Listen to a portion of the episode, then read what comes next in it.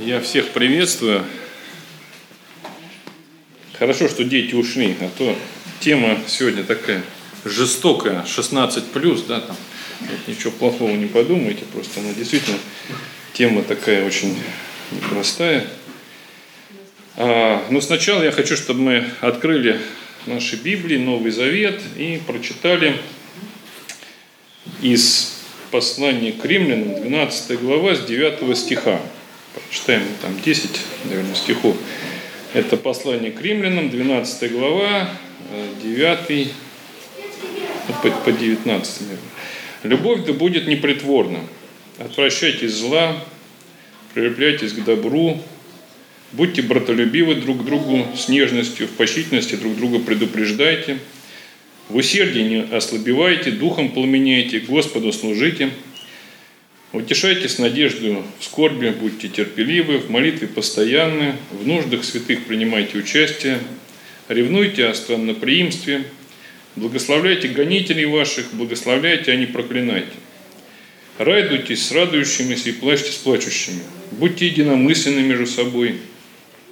Не высокомудрствуйте, но последуйте смиренным, не, э, не мечтайте о себе, никому не воздавайте злом за зло, не пекитесь о добром, перед, но пекитесь, прошу прощения, о, о добром перед всеми человеками.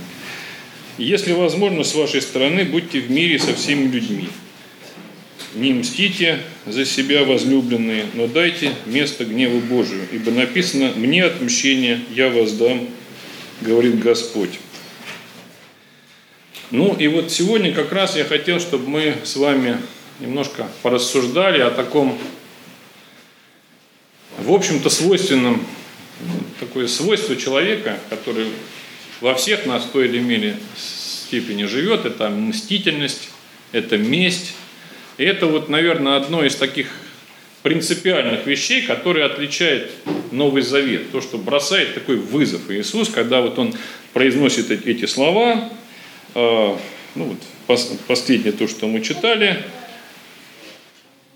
не мстите за себя, дайте место гнева Божьего, написано «мне общением я воздам». Но об этом довольно много, мы можем прочитать, ну, я еще один отрывочек напомню, который мы все знаем, это Матфея 5 глава 43-44 стих. «Вы слышали, что сказано, люби ближнего твоего и ненавидь врага твоего, а я говорю вам, любите врагов ваших, благословляйте проклинающих вас, благотворите ненавидящим вас и молитесь за обижающих вас и гонящих вас». Вот, наверное, вот эти пожелания, во-первых, любить врагов, во-вторых, не мстить, когда, в общем, ну, логично отомстить. Это одни из самых таких трудновыполнимых вообще повелений, которые мы по большому счету должны делать. Потому что это вот, наверное, одно из таких вот э, ключевых свойств нашей грешной природы – месть. Она проявлялась все время, всю историю. Вот Вообще там разные есть э, точки зрения. Где-то я читал, что есть там ну, 6, кто-то пишет о 8, а, по-моему, 10 даже где-то я, ну я не помню. Я помню, что э, Жорж Польти такой был, это французский театровед известный, он там перечислял 36, то есть всего сколько бывает сюжетов в мировой литературе. И вот там из них едва ли не треть, она завязана на месть.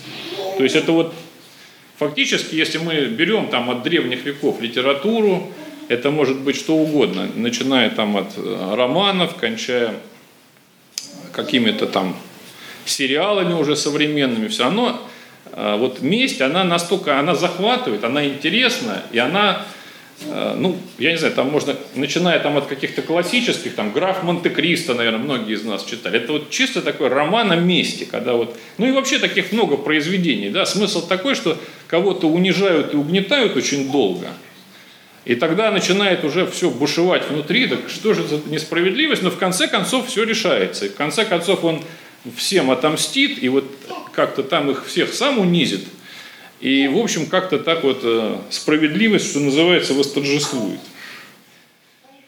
И когда люди не мстят, это, наверное, скорее исключение, чем правило. Когда вот есть возможность отыграться, а человек вот раз и отказывается. Да, вот, ну, мы помним Я не буду зачитывать это, наверное, все мы помним это место из Ветхого Завета, когда Давид, в принципе, мог убить Саула, да, и у него были основания, его бы легко оправдали, и вся его, ну, как бы сегодня сказали, команда была бы на его стороне, потому что, ну, он тебе сделал столько гадостей, и он у тебя в руках, ну, вот он по какой-то причине, там, ну, мы, может быть, сейчас не будем э, так далеко уходить, анализировать, какие там были причины, но он не стал мстить. Иногда месть, она, она вообще, а, а, как бы, она совершенно нелогична. Вот мы, бывает, там готовы отомстить, и таких тоже можно примеров много привести, когда человек готов сам понести урон. То есть я знаю, что меня там посадят, меня накажут, но я все равно, вот я накажу этого человека, он достоин наказания, пускай мне там будет плохо, да, как, как в известной поговорке, когда говорят, что проси себе, что хочешь, да, но имея в виду, что вот этот человек твой враг, он в два раза больше всегда получит. Ты что-то одно, я тебе это дам, да, но в два раза больше будет он, и вот он там мучился, мучился человек там неделю, и потом в конце концов такой сокрушенный говорит, хорошо, я решил, вырвите мне один глаз. Ну, в надежде, что значит у врага вырвут два глаза. То есть пускай я понесу урон, но главное, чтобы вот того человека наказать, чтобы тому человеку отомстить. И вот Удержаться от этого греховного, в общем-то, желания, это греховное желание, потому что об этом мы неоднократно читаем, очень сложно. И я бы, наверное, хотел остановиться на таких трех важных моментах, которые связаны с местью, и чтобы мы о них вот задумались, когда у нас вот возникает это желание кому-то отомстить. Конечно, мы там навряд ли переживаем такие драматические события, как у графа Монте-Кристо, да, или там что-то там уж совсем о кровном месте, наверное, речь не идет, слава богу, да, но все равно вот бывает такое желание, когда хочется, ну, навести справедливость, мы так это обычно называем. Ну вот первое, это, а верю ли я вообще Богу? Верю ли я в Бога и верю ли я тому, что Он говорит? Потому что ведь по большому счету Он говорит нам. Он говорит, мне отмщение. Не мстите за себя, я решу этот вопрос.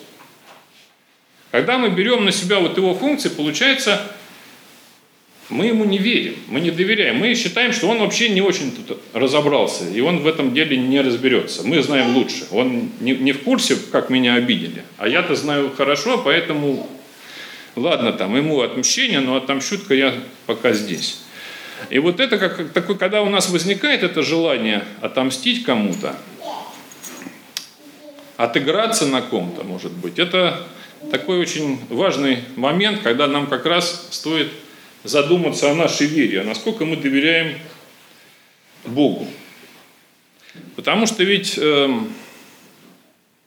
ну смотрите, есть ведь два варианта, да, вот есть э, вариант первый, что этот человек все-таки прощен Богом, откуда мы знаем. И по сути дела это наш брат или наша сестра, и тогда как мы можем ему мстить? А если он не прощен, а наказан Богом, тогда еще стран, более странно, потому что ему и так, в общем, приготовлено вечное наказание. Куда мы тут со своим местью? Там уже мы, получается, не доверяем, что ему будет и так плохо. И вот это, мне кажется, такой показатель очень важный, а насколько мы вообще сами верим в обещание Бога. Если мы вспомним, кто был третий, ну, кто считает первый человек в раю, кто-то считает третьим, потому что Енох, да, там Илья, они как бы считаются, что были взяты на небо, но вот если мы читаем Новый Завет, по сути дела, первый человек, которому это было сказано, был разбойник. Вот основание отомстить было огромное, то есть справедливости тут не было абсолютно никакой. Я напомню, это разбойник, это не просто там человек, который не доплатил налоги какие-то, да, то есть разбой это вообще такое насильственное преступление – он калечил людей, возможно, убивал. То есть, и там нигде не сказано, что он как-то вот незаслуженно, в общем-то, он несет наказание. Он абсолютно заслуженно был приговорен к смерти. Ну, там разные есть трактовки за что. Кто-то там говорит, что он к сикариям принадлежал, и там какие-то насильственные действия против других людей. Кто-то говорит, что он просто грабил там и убивал. Но, тем не менее, понять тех людей, от которых, которые, в общем, пострадали от него, либо, если они вообще не в живых, а каких-то их родные, которые вот они осознают, что этот человек вдруг оказывается в раю, очень легко, но, но Бог, Он мыслит иначе, и Он оказывается первый, кому это сказано. Таких примеров довольно много. Ведь э, смотрите, сколько людей тогда, вот если возвращаться к разбойнику, ходили за учителем, да? Ну, Иуда, кстати, тоже ходил, да. Но вот он, получается, провел такую, ну, в кавычках, праведную жизнь. Он ходил за учителем, он слушал, наставлялся. Разбойник в это время, в общем, ходил и, и убивал, и грабил. То есть, как, что у него за жизнь такая была?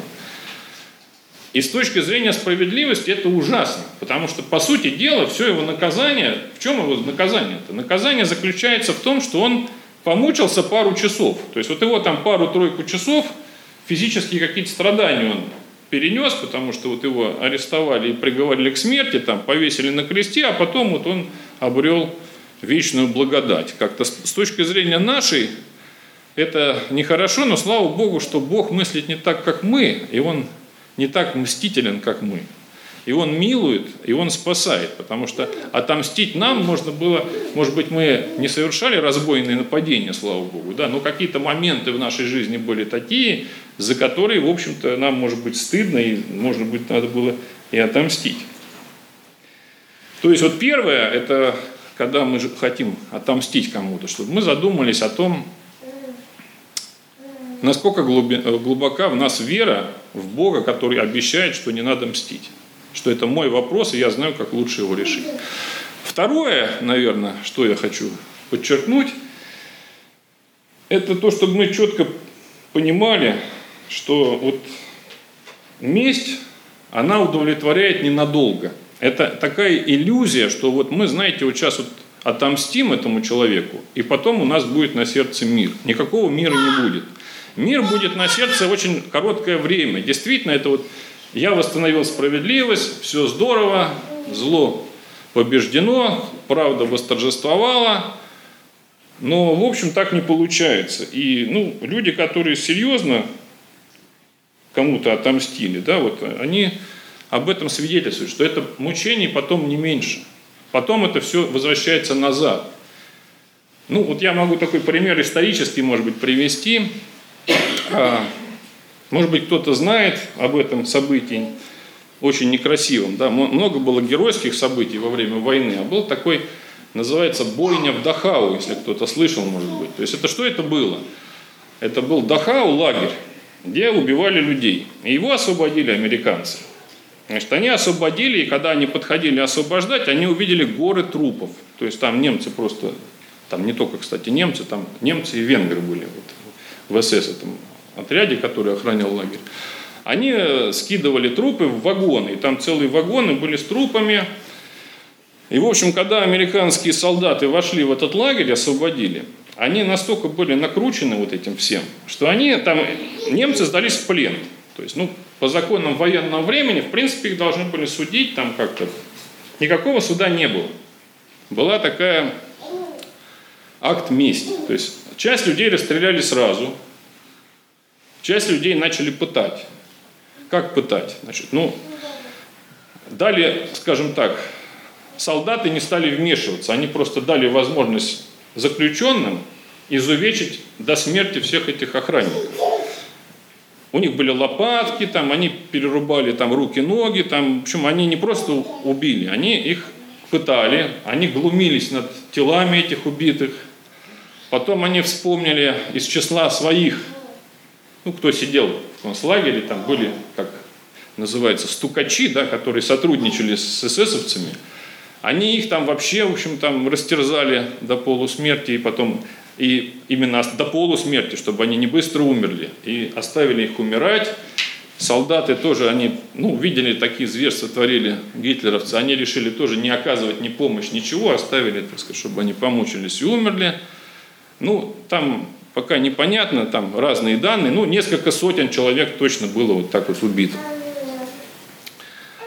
А, понять очень легко этих людей. Я совершенно хорошо могу их понять, когда вот вы видите эти зверства, вы понимаете, что это вообще за какие-то нелюди, да, вот они это все творили, и тут у вас появляется возможность как-то вот это все, ну, я не знаю, решить, не решить, но как-то, по крайней мере, чтобы восстановить какую-то справедливость, у вас есть эта возможность, и, конечно, это хочется сделать. Но вот как я сказал, это ненадолго удовлетворяет, потому что многие из тех, которые в этом участвовали, и солдаты американские, и освобожденные, они потом мучились всю жизнь. То есть эти люди потом, они не могли спать, им вот это вот, они вспоминали, как они там, ну я не хочу тут кровавые подробности проводить, как они лопатой там кроили черепа и, и делали это медленно, чтобы вот человек не сразу умер, этот охранник. Понятно, что этот охранник, он заслужил, он сделал еще больше зла. Но вот эта вот месть, она не удовлетворила их. Она, ну, наверное, поначалу, да, это принесло какое-то даже, может быть, утешение, но потом никакого утешения не было. Все равно вот, если там ты потерял близкого, близкого ты уже не вернешь. Ну, наверное, да, ты увидишь эту смерть этого врага, может быть, мучительную смерть этого врага, но, в общем, от этого ничего не изменится.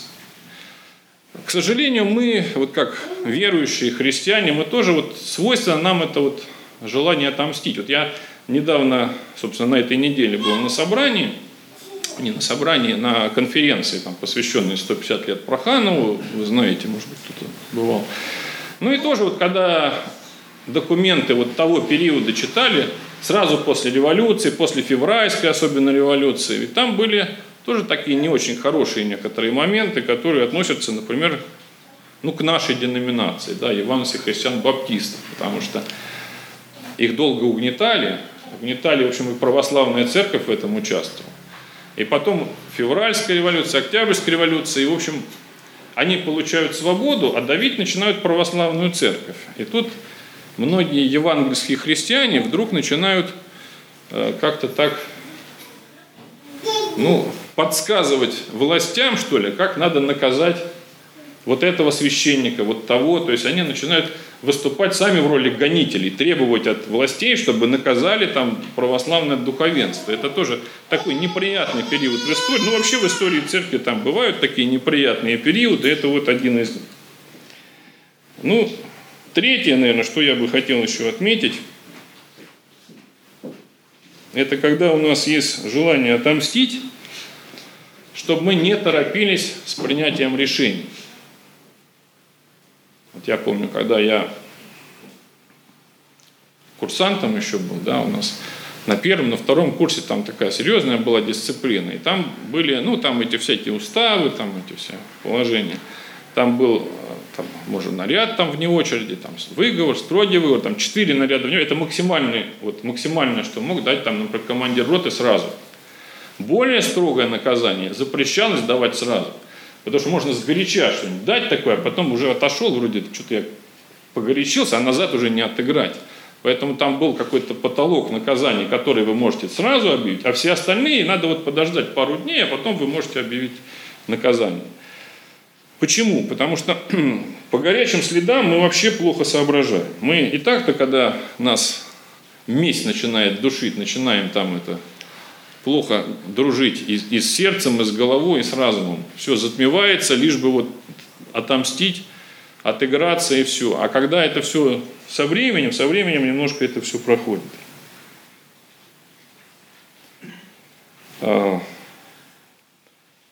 А, мы можем просто, знаете, лучше узнавать человека. Я не знаю, не значит, что мы его простим даже. Ну, в идеале мы должны простить. Но вот когда ты узнаешь больше, у тебя отходит что-то такое, вот это желание сделать некое зло, оно уходит. Я приведу такой пример просто.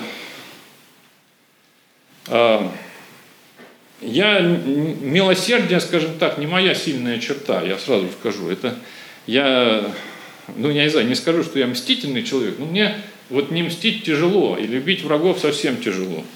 И у меня, вот, ну, кто-то из присутствующих знает, я рассказывал, кто-то, наверное, не знает. У меня весной, летом была ужасно тяжелая ситуация. Ну, поскольку тут у нас записывается, я не буду имена называть, да, скажем так. У меня был друг один, друг детства. Мы, мы дружили с 7 лет.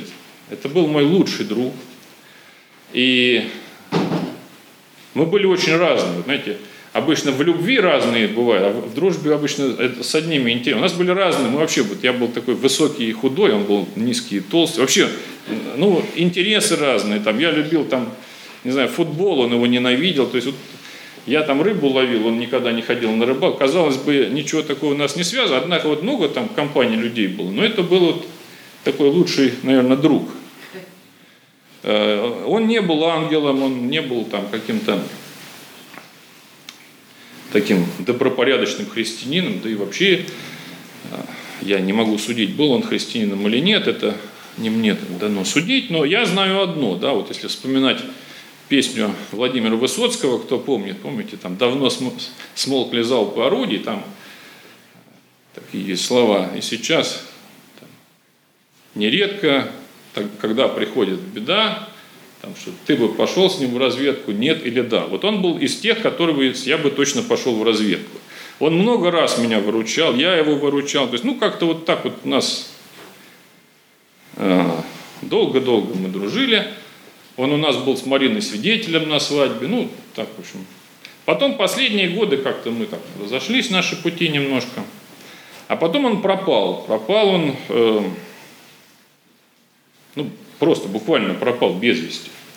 Там родители подавали документы, заявления все эти там, уголовный розыск, ну, сами знаете эти процедуры. А, в общем, целый год это длилось, и родители умерли. То есть никого не осталось, у него он не женат, ни детей, вообще родственников не осталось. И тут вдруг вот весной выяснилось, что оказывается он не пропал без вести, а его зарезали. Там в гостях он был, возник конфликт бытовой, было еще три человека кроме него, один его зарезал, потом они его раздели, одежду сожгли, значит, чтобы не нашли, вывезли тело под Выборгой, закопали в лесу. Ну и вот это все вот всплыло уже там через год. Началось следствие, там, ну, поскольку никого, ничего не узнать, родственников нет, никого нет, получилось, что там на суде, я, а там много же, когда тяжкие преступления, заседаний там с десяток надо, и я, собственно, один был со стороны потерпевшего, потому что, ну, ни родни никого не осталось.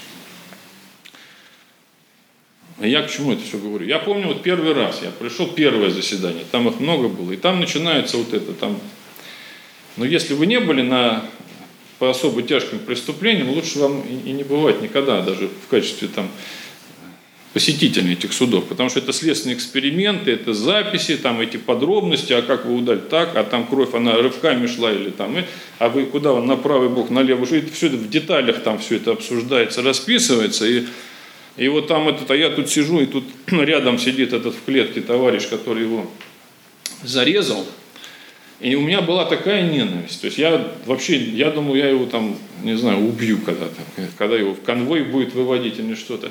И там, нет, я наврал, там было два нас, один, еще был один человек, тоже со стороны потерпевшего, его выгнали, он так до конца, он после первого заседания ему запретили, потому что он там что-то попытался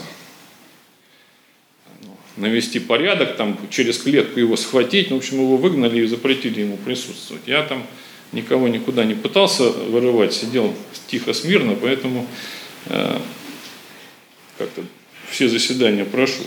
И вот по мере этих заседаний, знаете, там уже когда на 10 на 12, когда уже под конец, там вот ему там дали там много лет, причем дали не просто там общего, а особого режима, то есть это такая очень большой вопрос, вообще выйдет он оттуда или нет. Да?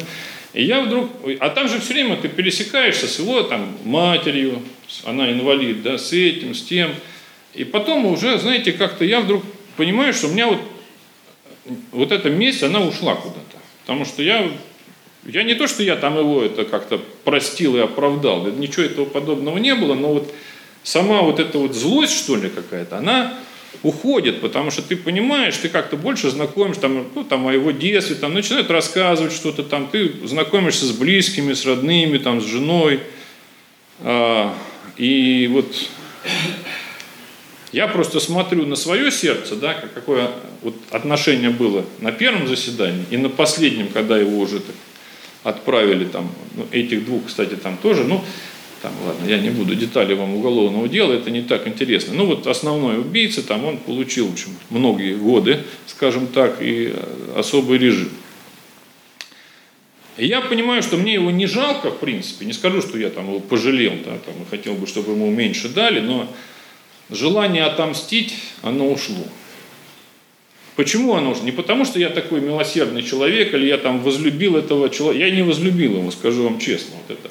Можно ли его моим врагом назвать? Ну, не знаю, но э, возлюбить его у меня не, не получилось, это точно. Но и вот этого какого-то желания отомстить во что бы то ни стало, тоже у меня уже под конец не было. И не потому, что я это как-то вот добился своими усилиями, а потому что время лечит, как называется, да, как говорится. То есть просто время прошло, и я понимаю, что ну, ну уже не вернешь. Ну что я сейчас, ну что я там могу там метнуть что-нибудь через эту ограду в него, или что там, схватить его, или ну что я решу-то? Что я ничего не решу. Ну, то есть он, во-первых, сам уже себя наказал, ему там дай бог, выйти из этого особого режима. Во-вторых, никакого удовлетворения мне это не принесет, потому что человека все равно не вернешь, ничего уже не изменишь, уже, ну, что случилось, то случилось. Ну, я бы еще раз вот хотел напомнить вот эти три вещи, о которых я говорил. Во-первых, когда у нас в сердце появляется желание отомстить, чтобы мы задумались о своей вере. Насколько мы вообще доверяем Богу, доверяем Его словам, что Он знает как лучше, что Ему отмщение, что Он воздаст. Он решит этот вопрос, и Он гораздо лучше знает, как его решить. Верим ли мы этому? Или вот проблема может быть даже не в том, что мы излишне мстительны, а из-за того, что мы не доверяем Богу в этих словах. Ну, второе, это чтобы мы с вами помнили, что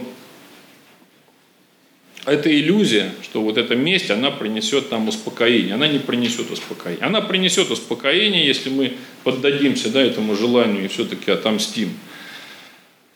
Но это будет очень краткой. Это краткий миг будет, и потом мы будем мучиться всю жизнь, оставшуюся жизнь, потому что мы не победили себя, мы не преодолели вот это желание сделать зло и отомстить. И, в общем, лучше от этого не будет, в том числе и нам, будет только хуже.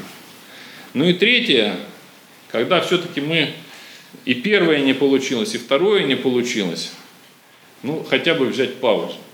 Вот просто попробовать переждать. Переждать, попробовать узнать. Я не говорю, что, ну, конечно, в идеале, да, простить этого человека, наверное, хорошо бы, но хотя бы просто понять его мотивы, понять, поставить, может быть, себя на это место, попробовать хотя бы. Или, или просто подождать. Ведь поймите, я уверен, что вот, вот эта вот резня в Дахау, да, вот она, э, все вот эти солдаты, все заключенные, они ведь, э, в общем-то, ну и после этого они бы также свидетельствовали бы там на суде против, и, в общем, выступали бы за, наверное, смертную казнь этому человеку, но это было бы как-то вот уже не актом мести. Здесь это был акт мести.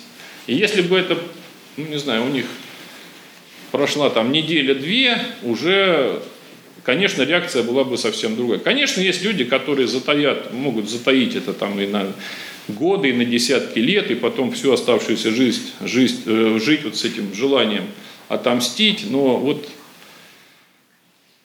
месть, она ничего не решает. Она делает только хуже. Она делает хуже и мир, и она делает хуже нас. Она разрушает нас изнутри.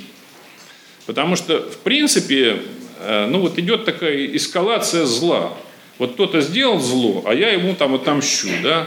Ну, а потом кто-то там отомстит мне. Вот это все выливается либо в какие-то вот такие уже самые крайности, да, как кровная месть, когда там потом это до бесконечности уже там непонятно с чего началось, но десятилетиями люди начинают там одни другим мстить, там два каких-нибудь рода, там племени, там неважно чего, потому что это уже вот так вот когда-то давно началось, и поэтому уже примириться нет никакой возможности.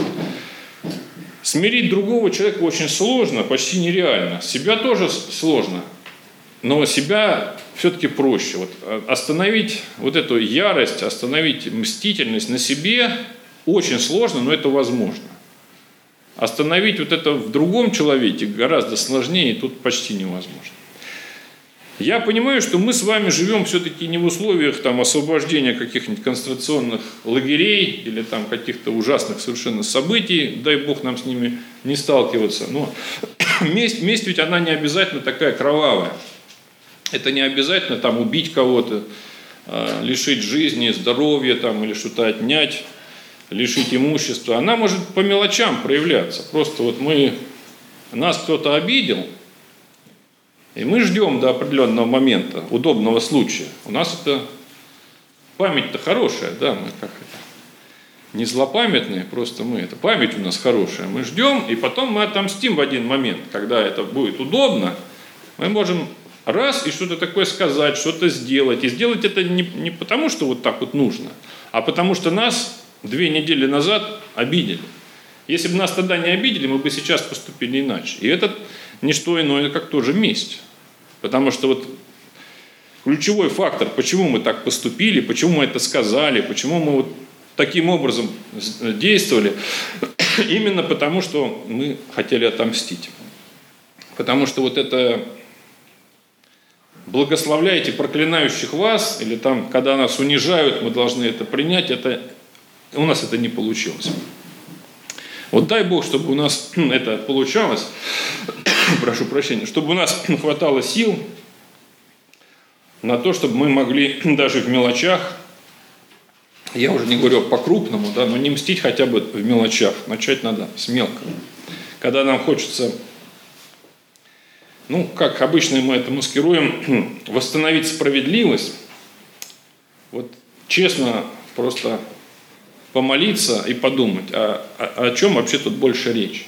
О восстановлении справедливости действительно?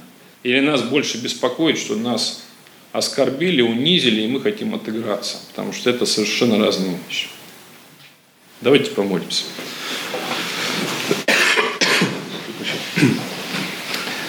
Дорогой Господь, мы благодарим Тебя, что Ты любишь нас, Ты не мстишь нам, ты принимаешь нас такими, как мы есть, принимаешь нас к себе, даже когда мы приходим, как этот разбойник, в последний момент, когда уже, казалось бы, в жизни ничего не исправить. Мы просим Тебя, Господь, помоги нам иметь веру, иметь веру в Тебя и иметь веру в то, что Ты лучше знаешь, как поступить с теми, кто нас обижает, кто нас унижает, преследует или делает какие-то неприятные вещи нам. Помоги нам, Господи, находить силы, и мы просим у Тебя этой силы молиться, а не проклинать. Молиться за тех, кто ожесточился, кто озлобился против нас, кто делает нам какие-то нехорошие вещи. Мы просим Тебя, Господь, Ты помоги нам не делать сгоряча каких-то неправильных шагов. Помоги нам удерживать себя в руках, когда у нас возникает это желание отомстить, чтобы с этим желанием, как и с любым другим желанием, мы приходили к Тебе. Мы открывали перед Тобой не только наши какие-то светлые желания, хорошие мечты и праведные поступки, но и вот такие вещи, которые могут жить в нашем сердце, как желание мести, желание отмщения – Помоги нам, Господь, не забывать и не бояться открывать и честно говорить Тебе об этих желаниях. Мы просим Тебя, Господь, Ты дай нам силы противостоять искушениям и вот этому сильному искушению, которое называется месть. Помоги нам, Господи, и укрепи нас. Аминь.